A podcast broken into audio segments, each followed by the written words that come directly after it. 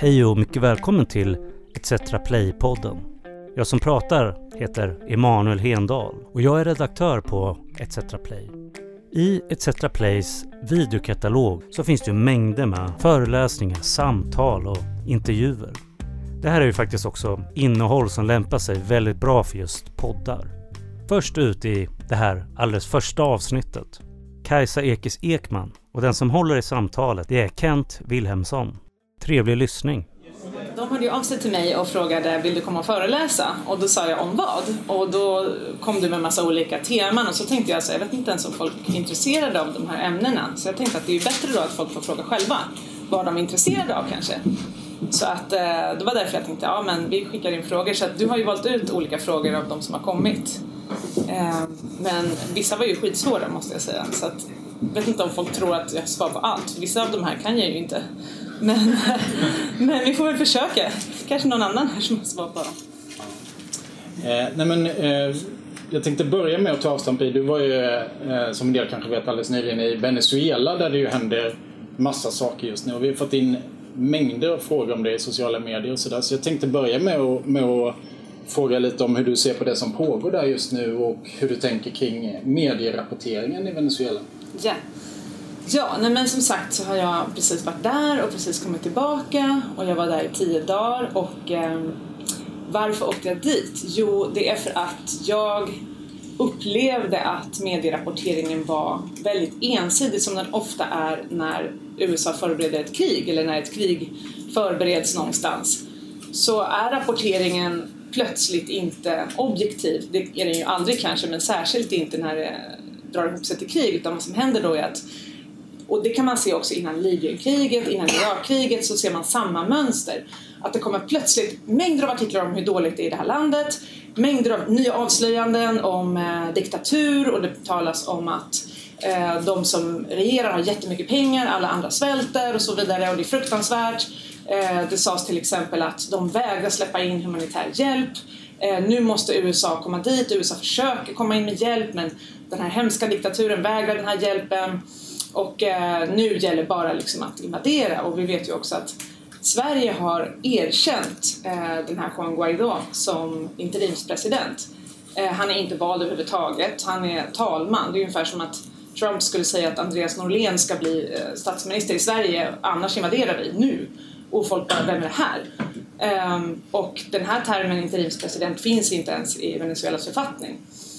Så att, men jag tänkte, jag kan inte bara skriva någonting för tänk om allt stämmer. Tänk om det är så att det är fruktansvärt där och det är svält och så vidare. Så att jag vill åka dit och kolla själv. Så jag åkte dit och bodde i ett läger som fattiga människor har byggt själva enligt ett program som finns där som går ut på, det är som ett miljonprogram. De har haft ett miljonprogram sen Chavez tog över där de har byggt två och en halv miljon bostäder. Men det här är en del av det som går ut på att man gör ett slags eh, do it yourself-projekt. Alltså arbetare då går ihop i en förening, de bildar en förening, de hittar mark som då måste vara oanvänd.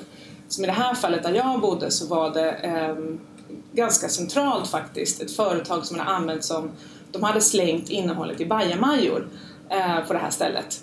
Och eh, det luktade såklart skitäckligt, det var olagligt, man fick inte slänga bajamajor där men det brydde de sig inte om. Så att när då den här föreningen sa att vi skulle vilja bygga hus här så blev ju grannarna jätteglada.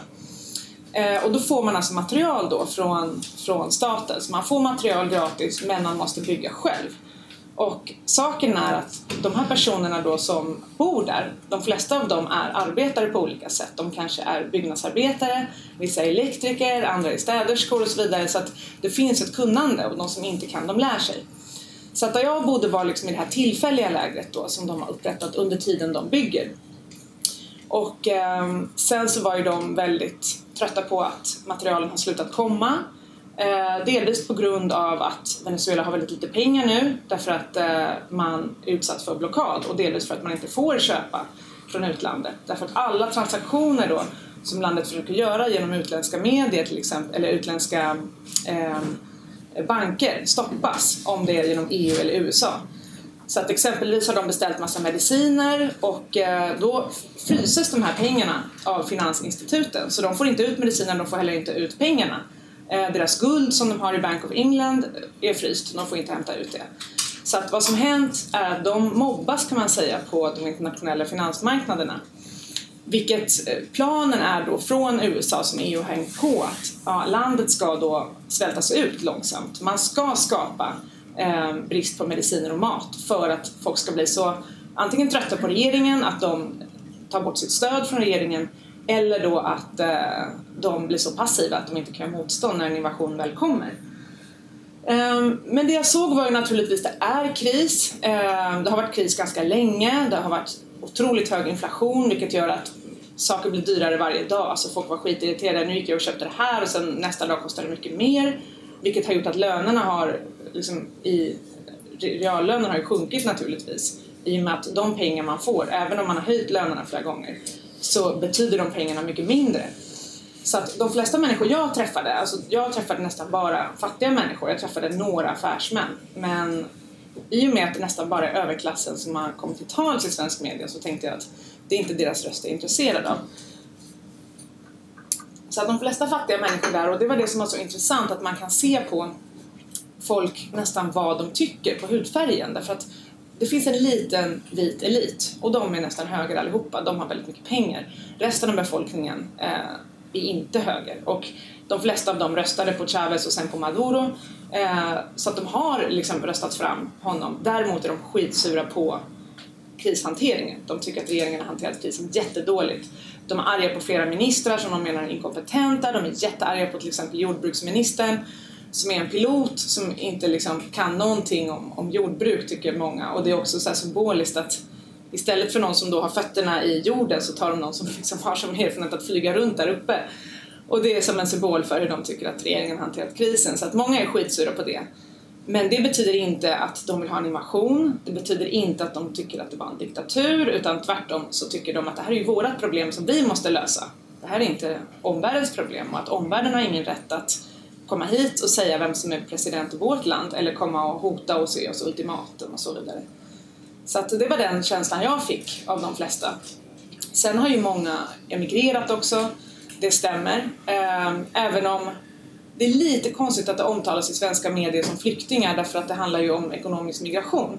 Och där kan man också se en stor skillnad mellan hur man behandlar den migrationen från Mexiko som ses som ett hot, som det ska byggas murar mot, där det ses som bad hombres, farliga människor som bara vill in och göra dåliga saker.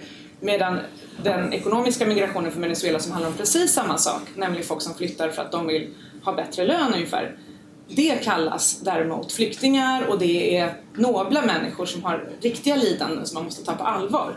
Och den här skillnaden ser vi hela tiden i våra medier. Den är så...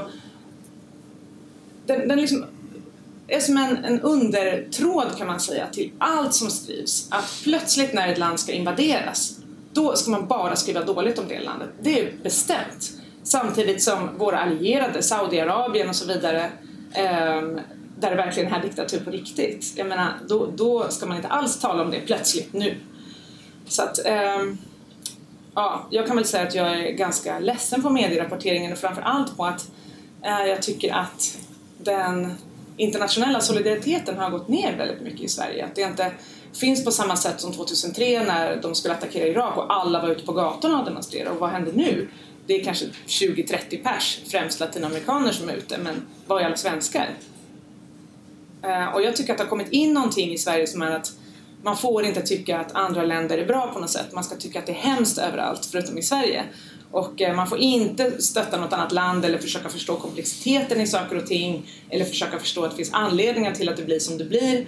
Utan det ska bara vara dåligt överallt förutom här ungefär.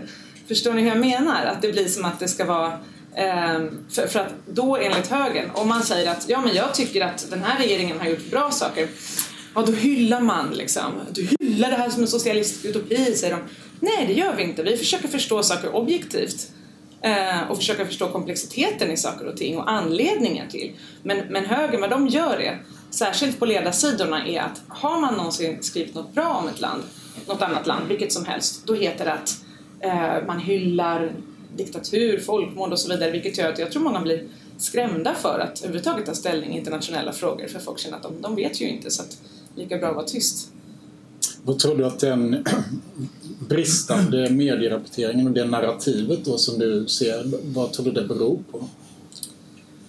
Jag tycker att Sverige mer och mer som helhet, och det gäller både medierna men kanske framförallt politiken, har ju närmat sig NATO och det amerikanska perspektivet väldigt mycket. Där vi förut kanske mer hade en, och det gäller ju hela befolkningen och vår regering, att vi förut kanske hade en mer självständig roll Eh, där vi var på något sätt neutrala i vårt tänkande.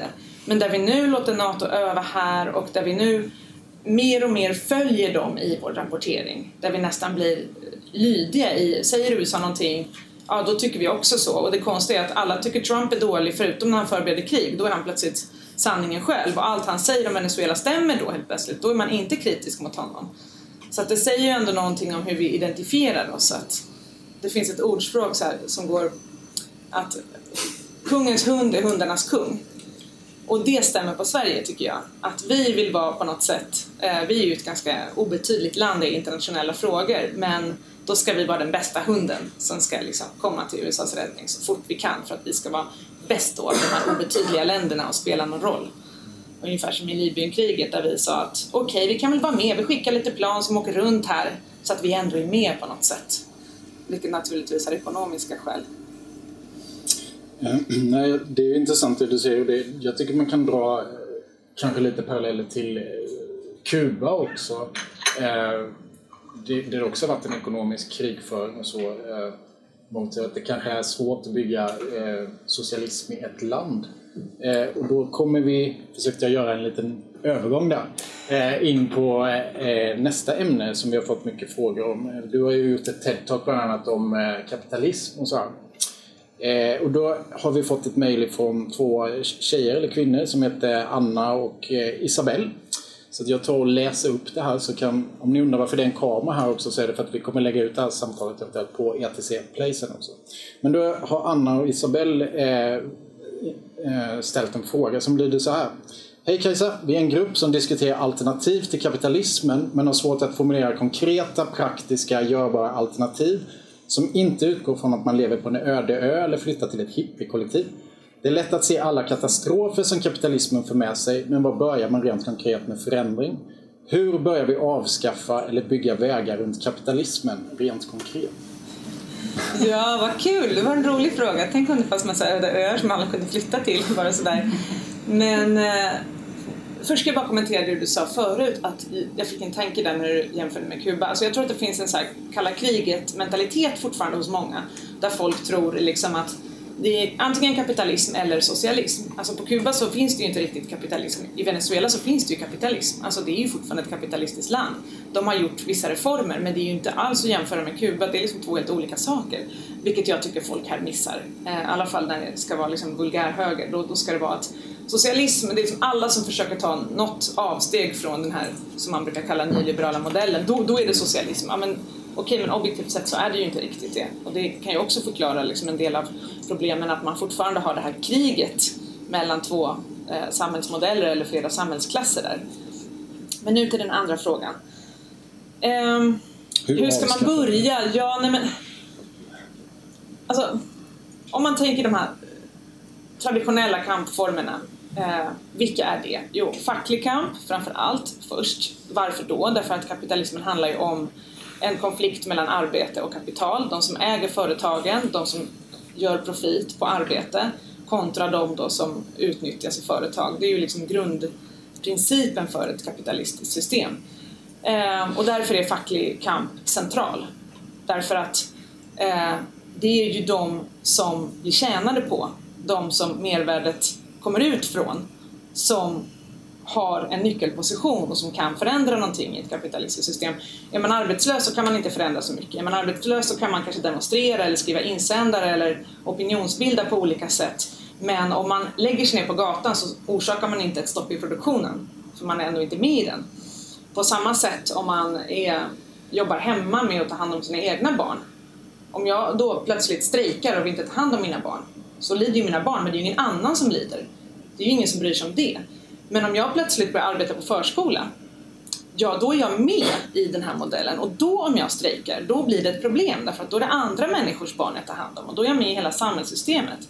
Och det är ju därför som det alltid är så, och det är liksom ett objektivt faktum i, i kapitalismen att vid varje tidpunkt, hela tiden, överallt i världen, så har de som arbetar den hypotetiska och praktiska möjligheten att stoppa systemet. Därför att utan deras arbete så finns det ingen profit överhuvudtaget.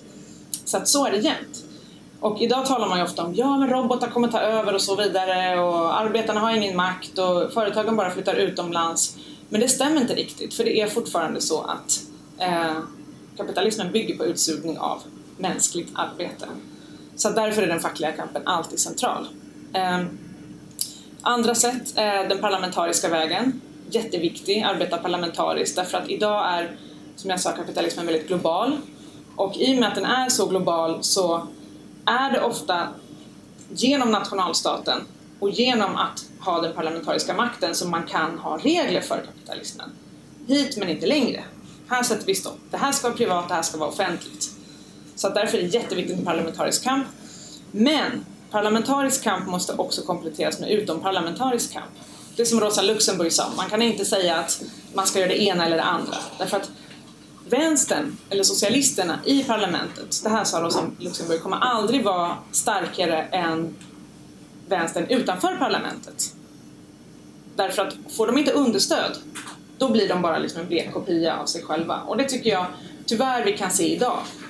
Att problem, varför är vänstern så svag? Varför blev det till exempel så att Centerpartiet kunde ställa massor med krav på Socialdemokraterna och få igenom hur många som helst, men Vänsterpartiet kunde inte ställa ett enda krav förutom ett hypotetiskt krav att eh, i framtiden om ni gör det här då kanske vi kommer fälla regeringen. Varför hade inte vänstern den makten? Tror inte ni att hade det varit två miljoner på gatorna som hade stått där och sagt vänstern måste säga nej om vi inte får igenom stopp för vinst i välfärden. Då är det klart att de hade haft någonting i ryggen. Så att vänstern kommer inte bli stark eller kommer inte bli radikalare om inte folk är ute och kämpar och trycker på.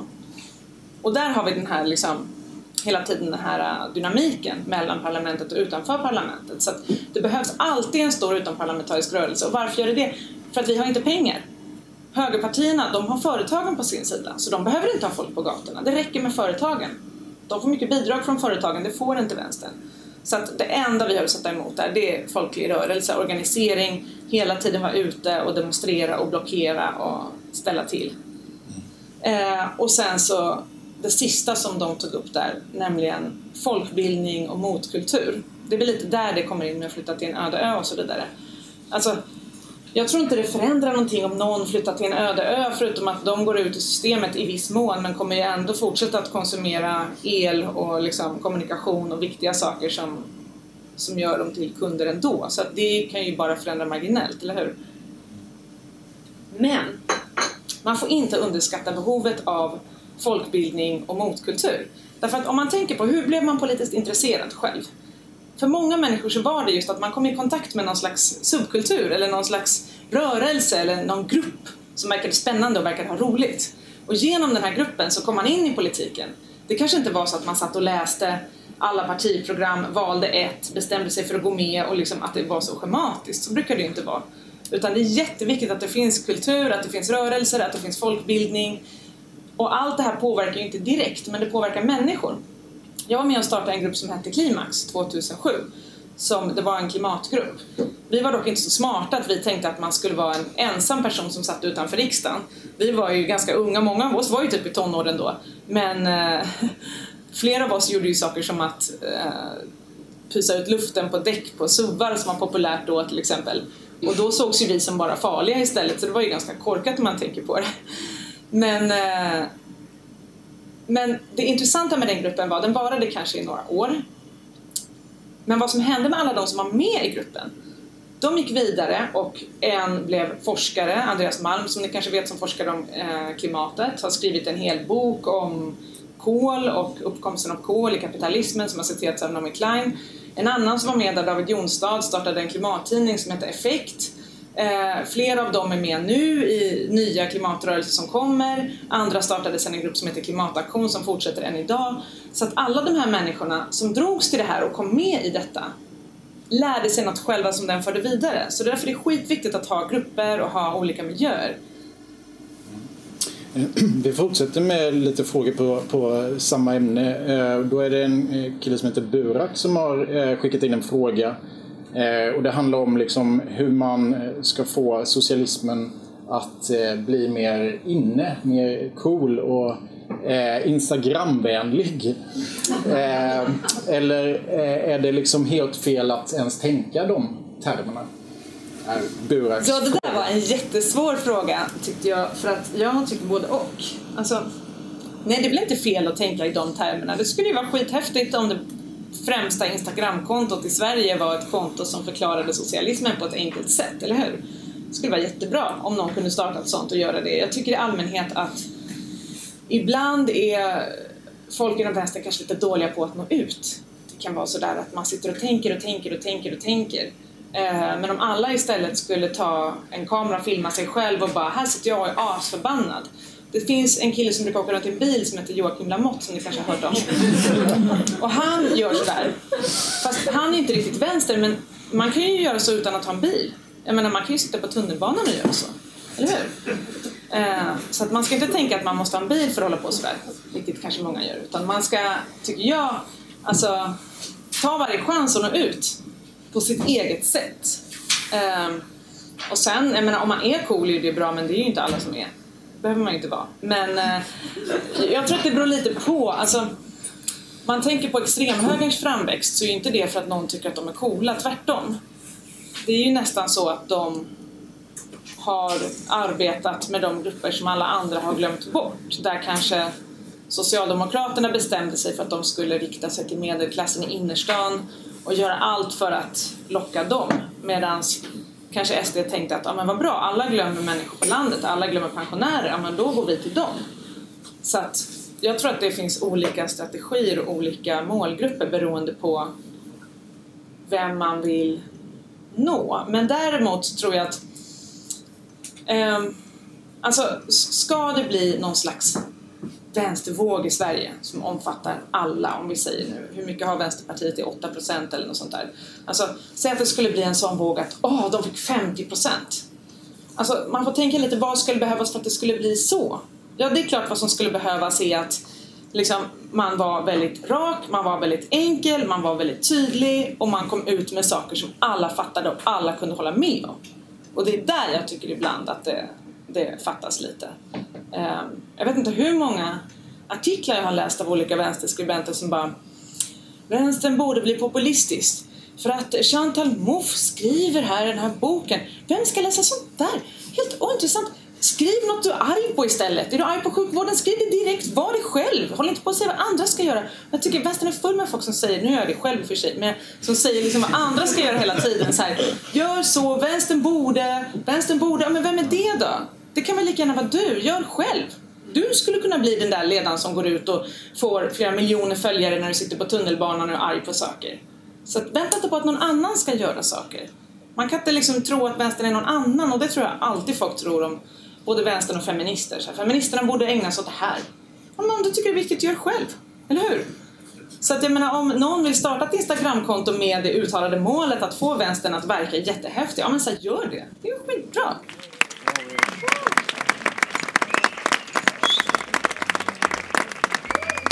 Tack Kajsa och Kent för det här samtalet.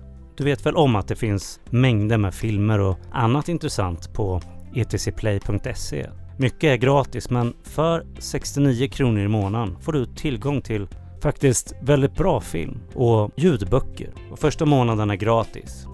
Och det här det var allt för denna gång.